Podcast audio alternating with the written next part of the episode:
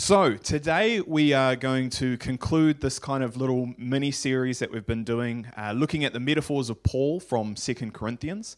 Uh, and we're going to explore what does it mean to be a, a jar of clay. But before we do, uh, I just want to revise what we've looked at uh, the last couple times that we've uh, explored Second Corinthians. And so, over the past few weeks, uh, we've been seeing how uh, the biblical authors commonly used metaphors in their writings uh, because they are a powerful linguistic tool, uh, and it helps us as the readers to comprehend these deep truths by comparing them to something that we're familiar with. Uh, whatever it may be. And the Bible is full of these metaphors like the Lord is my shepherd. And so we understand that a shepherd provides care and protection to his sheep. And therefore, God does the same to us when we apply that metaphor to him. Uh, or we are called to be salt and light in the world. Or Jesus is the vine and we are the branches. And you know, you, branch can't be disconnected from the vine or else it dies. So there are, there are many, many metaphors throughout the Bible. It's full of them. And studying them provides a, a richer and a fuller understanding of these biblical truths. And so we started our series by looking at 2 Corinthians 2:15 where Paul talks about us being a Christ-like fragrance. And we saw that the, because of this connection between our sense of smell and, and our, our memories and our emotions, that this is a very powerful and invoking kind of metaphor for Paul to use we also looked at how it, it highlights, it emphasizes the, the paradoxical nature of the gospel because to some we will smell of life, but to others we will reek of death. And we see this throughout the gospel message that for some the cross um, is the power of God, and for others uh, it brings shame and, and it's something that um, is foolish in their eyes. And likewise, to some, Jesus is the way, the truth, and the life, and to others, he's a stumbling block. And so, this is the paradoxical nature of the gospel message. And so, if we're ever rejected because of, of Jesus, it's not something that we should be offended by or take personally. This is just the reality of what we've uh, signed up for. And so, in becoming a fragrance of Christ, uh, we looked at the process of infusion, how it is through immersing ourselves in God and soaking in His presence uh, allowing Him to become infused into every part of our life, is how we become this Christ like fragrance. And then this fragrance is dispersed through heat. So when we experience the, the trials and the difficulties of life, when the refining fire of God comes upon us, this is when the fragrance of Christ is most evident in our lives. And Paul finishes this kind of thought about saying, Who is adequate for such a task? And the reality is, in and of ourselves, no one is. No one is adequate for this. It's only in and through Jesus that we are adequate for such a task. It's only in Him that we become a Christ like fragrance. A couple weeks later, we then looked at 2 Corinthians 3, verse 2, where Paul uses the metaphor of a letter from Christ to describe the life of a believer. And so we saw that just as Paul and, and, and many of the traveling ministers of that time would use these letters of recommendation in order to kind of uh, prove their, their authority and, and validate their credentials, that our transformed lives are like a living letter uh, that validates the power and authority of Jesus and not that he needs us, uh, to, needs our validation in any way, but we are kind of walking evidence that Jesus really is who he says he is when people read the letter of our life. And so he talks about us being Christ's ambassadors, and we are the representatives of Jesus in this world. And so, therefore, we need to share of the faithfulness of God in our lives. Uh, we need to share about um, our testimonies because there's power in our testimonies. And, and we looked at how there's power to do it again, as the Hebrew word for testimony implies. And so, it's awesome to hear Matt's testimony and to hear more testimonies of what God has done, which then invokes the Holy Spirit to, to do it again. Um, and there's power in declaring God's faithfulness in our lives. And so the way that we share our testimonies is through our words, but also through our actions. That what we say and what we do needs to align, otherwise, we misrepresent Jesus in our actions. And so people should see the fruits of a transformed life, even if we never have an opportunity to share with them or to say anything. Uh, it should be evident in the way that we live. And so that's just a quick recap of what we've looked at. And today we're going to finish things by looking at what does it mean to be a jar of clay. And so I'm going to read all of 2 Corinthians chapter 4, and then we'll hone in to that specific verse. So, starting in verse 1, it says this Therefore, since through God's mercy we have this ministry, we do not lose heart.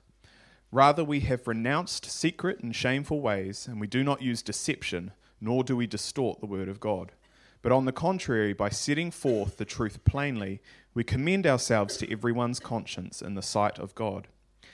And even if our gospel is veiled, it is veiled to those who are perishing.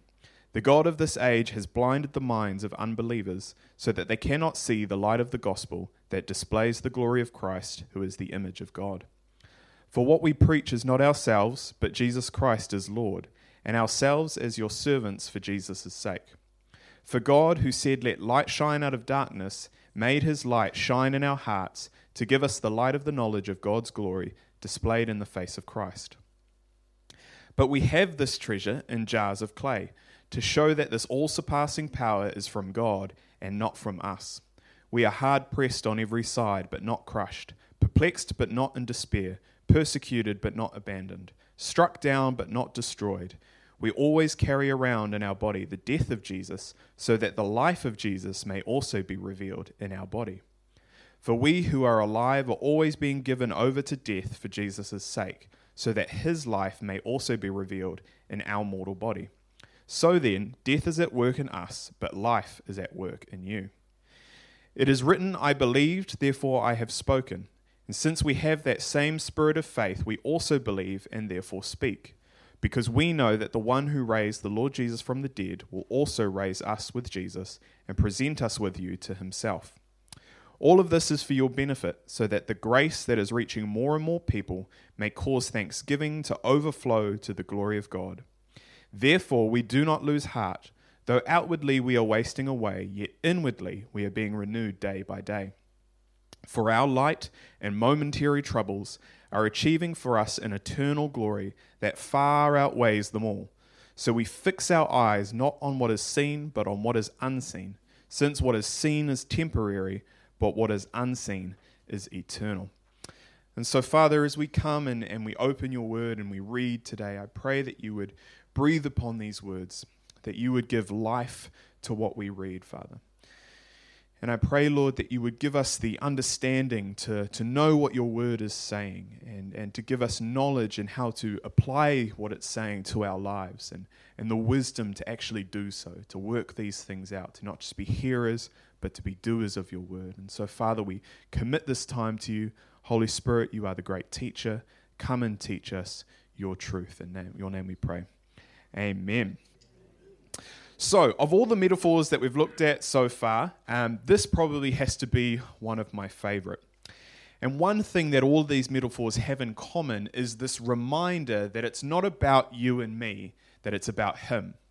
And so we are a Christ like fragrance, right? We're not an Andrew like fragrance. Uh, we are a letter from Christ, not a letter from Frank or from Matt or anyone else.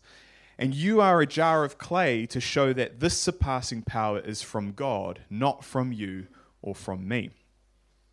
So, before we look at what does it mean to be a jar of clay, I just want to uh, draw our attention to verses 3 and 4 because Paul gives us insight into the cause of a problem that we still see to this day. And so, in verses 3 and 4, uh, Paul is continuing something that he began back in chapter 3. Uh, and remember that chapters and verses are a modern invention, that when Paul wrote this, he didn't have it broken up into sections, uh, that it was just one big flowing letter. And so he's talking about in chapter 3 that those who don't know Jesus live with like a veil over their hearts and their minds that impairs their ability to know the truth of who Jesus is. And so he's talking about uh, the surpassing glory of the new covenant versus the old covenant. But even in the old, there was such glory that Moses had to put a veil over his face for the sake of the Israelites. And so he talks about how that even though Moses is dead and gone, this veil still remains to this day upon those that read what Moses wrote. Uh, and it's because they haven't received the freedom that comes when you enter into relationship with Jesus. So, and that's where you get that's where we get that verse that the Lord is the Spirit, and where the Spirit of the Lord is, there is freedom. That's the context of that verse that we know so well. And so, this is something that Paul um, talks about in some of his other letters, uh, such as Romans chapter 11. Uh, he talks about this partial, partial hardening that has come upon the Jewish people. And, and if we've been blessed in their partial hardening, how much greater will things be uh, when all of them come to know the truth of who Jesus is? And so, this is what he's talking about, and he continues to expand on it in chapter 4 uh, but he explains that this isn't just an impairment upon the Jewish people alone, but this is a complete blindness, a global blindness that is on all unbelievers, that's been inflicted by Satan, uh, who is in this temporary position of leadership over the earth or rulership. And so this explains today that why, in spite of all of the evidence, and for us it just seems so obvious, you know, there is uh, historical evidence and scientific evidence and archaeological evidence and textual evidence and testimonies and first, uh, first-hand accounts and witnesses of, of the truth of who God is, and yet the majority of people still deny his existence and still deny that he is God. And they hold fast to whatever the lies are that they tell themselves. This is why.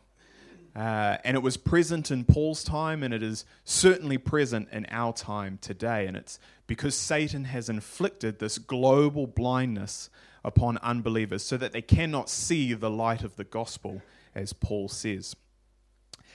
And really, this shouldn't come as a surprise to us because we know the nature of Satan. We know that he is the, the father of lies and that his sole purpose is to kill, to steal, and to destroy. And so, of course, he's going to do everything and anything that he can to prevent people from knowing the truth and the freedom that is found in Jesus.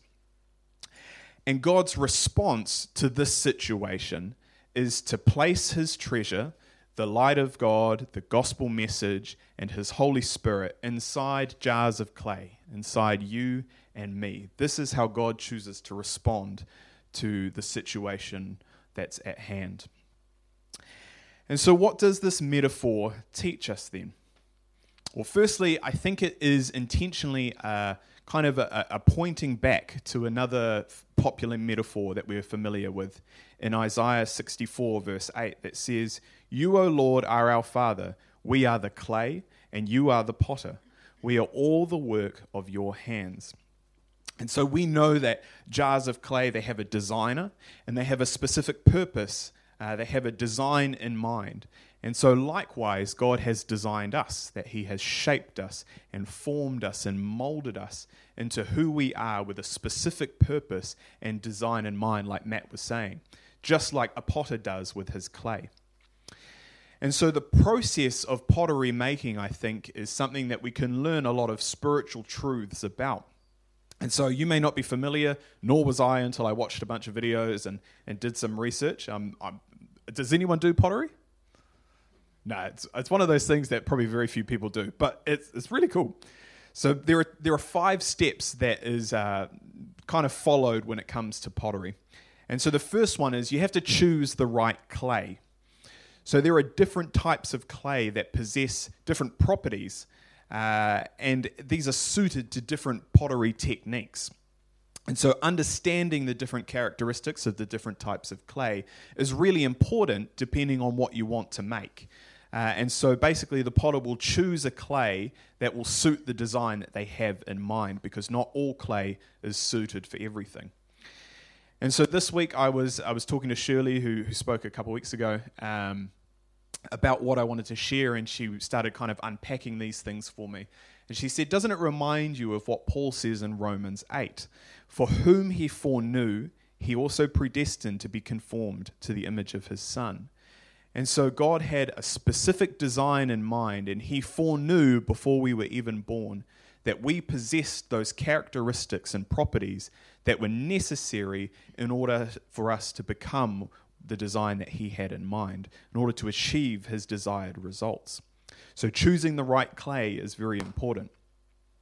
Then they, uh, they do this process which is called wedging. And so this happens where the potter kneads and compresses the clay in order to remove any of the air bubbles that are in the clay and ensure that there's consistency throughout the clay. And doing this is incredibly important because it improves the workability of the clay and it makes it easier to then shape and to design it and to then sculpt it, which is the next step, sculpting. So the potter has chosen the clay, he has wedged the clay, and now he begins to sculpt, begins to shape it into the desired di- design, either through two techniques um, hand building or throwing. Throwing is where you see it on that cool wheel that spins around. Um, and whatever process they choose, the potter has to apply pressure to the clay in order to shape it correctly. Uh, and these processes sound like what Paul is saying in verses 8 and 9 that we are hard pressed on every side, but not crushed, perplexed, but not in despair, persecuted, but not abandoned, struck down, but not destroyed. That God uses the trials and the difficulties of our life to apply pressure in order to shape us into the design that He has in mind. And these things are necessary in order to achieve that shape. And so once it's been sculpted and shaped and it looks how the potter wants it to look, uh, it has to be dried and trimmed. And so the piece is carefully dried in order to remove any excess moisture left in the clay. And this is an incredibly essential part of the process because it prevents uh, the clay from cracking when it's then put into the fire. And during the stage, the potter will trim the piece a little bit more to further refine its shape uh, and will add any decorative details too.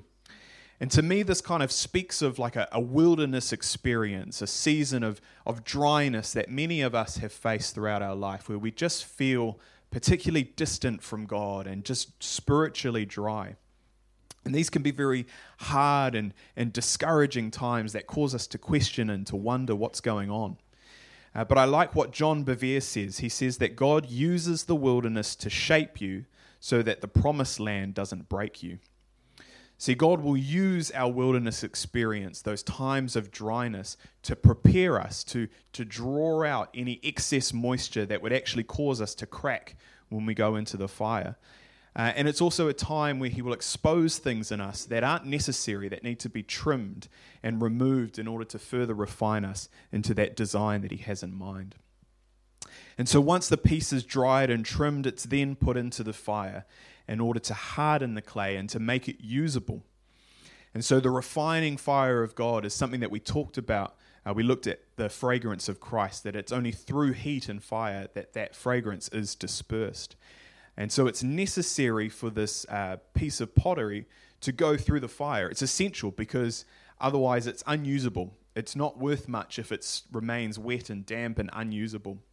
And so it has to go through the fire in order to complete the design process. And so these are the five steps that uh, potters often use in creating their different pieces of pottery. And the reality is that we often go through this process time and time again throughout our lives, that it's not a, a one time thing like you do with a jar, but it's a lifetime process of wedging and sculpting and drying and trimming and firing and maybe a little bit more sculpting, a little bit more drying and trimming um, over and over again. But thankfully, God doesn't wait until we are complete and perfect before he uses us, right? Before he places that treasure that Paul talks about inside of us. Because God will and he wants to use you now in all of our incompleteness, in all of our imperfection, in all of our fragility. Uh, God still wants to use us. And so, something that we learn from Paul's metaphor is that the purpose of a jar of clay is to be a vessel, that we have been designed by our potter to carry his light, to carry the message of the gospel, and to carry his Holy Spirit. That's the purpose of a jar, is to be a vessel, a container. And so in ancient times, jars of clay uh, had many different purposes. They were used for cooking, they were used for storing food or liquids such as water or wine or oil. Um, and to my surprise, they were often used to hold treasure. So apparently, it was pretty common to keep your valuables inside a jar of clay. I just assumed you would use something like a treasure box or, you know, a jewelry box of some form if you're going to put your treasure somewhere. But the reason why they would often use these clay jars is because one, they were commonplace, so they were readily available. Uh, and two, they were unassuming to a thief or an invader. If you had a room full of jar, jars, you know, who's to say which one has valuables and which one just has other things in it? And then, thirdly, because they are particularly um, efficient at protecting the contents from the elements and they can be sealed. They can have a lid and put tar or some form of wax on them and seal the contents inside and protect them. And so in 1947, there were some Bedouin boys that were shepherding their goats uh, in the hillsides of Qumran by the Dead Sea. And goats have a tendency to wander. And so it's common practice for a shepherd to hit something with their stick or to throw something in order to get the goat's attention and to bring them back into the flock. And so these boys had lost some goats, and so they found some caves and they threw a rock into the cave. But instead of hearing the, the goats returning to them, they heard the smashing of pottery. And so, upon investigation, they found this collection of clay jars, and within these um, jars were the famous Dead Sea Scrolls that many of you would know. And these are the writings that um, were written over 2,000 years ago, before um, Jesus' time, that confirm the accuracy of our, our translation of our Bibles today. That basically what we have today is exactly the same as what they were reading 2,000 years ago and it's considered to be one of the greatest discoveries of the 20th century, an incredible find. And something that I find really fascinating about this story is that even though these scrolls were incredibly well preserved for over 2,000 years, and it's, it's almost a miracle that they lasted that long, is no one cares about the clay jars that were responsible for preserving them, right? When you go to the museum in Israel, you don't go to see the jars, you go to see the contents, the scrolls that were hidden within them. And so this brings me to the last thing that I think Paul's metaphors teaches us is that it's not about the vessel, it's about the contents. And so in my studies, I discovered, discovered that Corinth was actually renowned in the 8th century BC for its pottery, that they would export these magnificent pieces of pottery all over the Greek world, and they, they controlled the market at that time. And they were believed to have created certain painting techniques and, and designs and styles that became really popular during that era. However, in using this metaphor of a jar of clay, it doesn't seem like Paul is referring to some finely painted ceramic vase, but rather just an ordinary plain jar. And that's because our ordinariness accentuates the extraordinariness of the treasure that's within us. It accentuates this extraordinariness of God because it's not about the vessel, it's about the content. And this was a relevant message to the Corinthians in Paul's time because they lived in a, a very wealthy and a very busy city that was uh, very much focused on outward appearance and achievement and doing well. Uh, and it's relevant to us today because I don't know about you, but in a society that's, that really prioritizes and emphasizes um, high performance and self improvement and outward appearance and keeping up with the trends it's really freeing actually to know that we don't have to engage in this kind of egocentric rat race because it's not about us, it's about Him. It's about the one who dwells within us. That God has placed His treasure, Paul says, inside jars of clay to show that this all surpassing power comes from Him, not from us. That our ordinariness accentuates the extraordinariness of God. And so you and I are the vessels of what our blind world needs. That in all our ordinariness and all our fragility and our, our imperfection and our incompleteness, that God has designed you with a very specific purpose in mind to carry His Holy Spirit, to carry the light of God, to carry the message of who He is and what He's done out into this world. And so, this is what I think Paul is trying to communicate when he calls us jars of clay. Is that this is the, the design that God has had in mind. Like Matt said, we've all been given something, and our job is to go uh, and to shine and, and to present that treasure to the world. Not to take glory for ourselves, but to be reflectors of Jesus. And so, as we come to the closing of our service, I want to read the last part of chapter 4 um, because I, I, have a sense that this could be relevant to some and, and, and hopefully encouraging as well. Starting in verse 16, Paul says, Do not lose heart. Though outwardly we are wasting away, yet inwardly we are being renewed day by day. For our light and momentary troubles are achieving for us an eternal glory that far outweighs them all. And so we fix our eyes not on what is seen, but what is unseen, since what is seen is temporary, but what is unseen is eternal. And so, Father, I want to thank you for the people in this room. I thank you that you have designed every single one of them, that you know even the smallest and the finest of details about them, because you are the great potter and we are clay, and you have shaped us with a specific design in mind. And you have placed this treasure inside of us. And it seems bizarre that you would use jars of clay that would use us and all, in all our inability and our imperfections and, and faults, that you would choose to use us to minister to a blind world. But you do. And it's so that you get all the glory that you so deserve. And so I pray that you would, that we wouldn't get caught up in making things about ourselves, that we wouldn't be uh, so concerned on, oh, well, I can't until I'm like this, or until I know this, or know that but just in the state that we are, God, that you would use us, Father, to bring light, to reveal um, the truth of who you are, to remove that veil and the blindness that is upon the world, Lord. And so, Father, I pray for the people in this room, Lord, for maybe those that are feeling discouraged, that they wouldn't lose heart, Lord. That even though outwardly we're wasting away, that's the reality, that our bodies are temporary, but what's within us, Father, our spirits, is being renewed day by day. And so I pray as we spend time with you, as we read our word, as we seek you and, and pray and speak to you, Father, that we would be renewed from the inside out, God.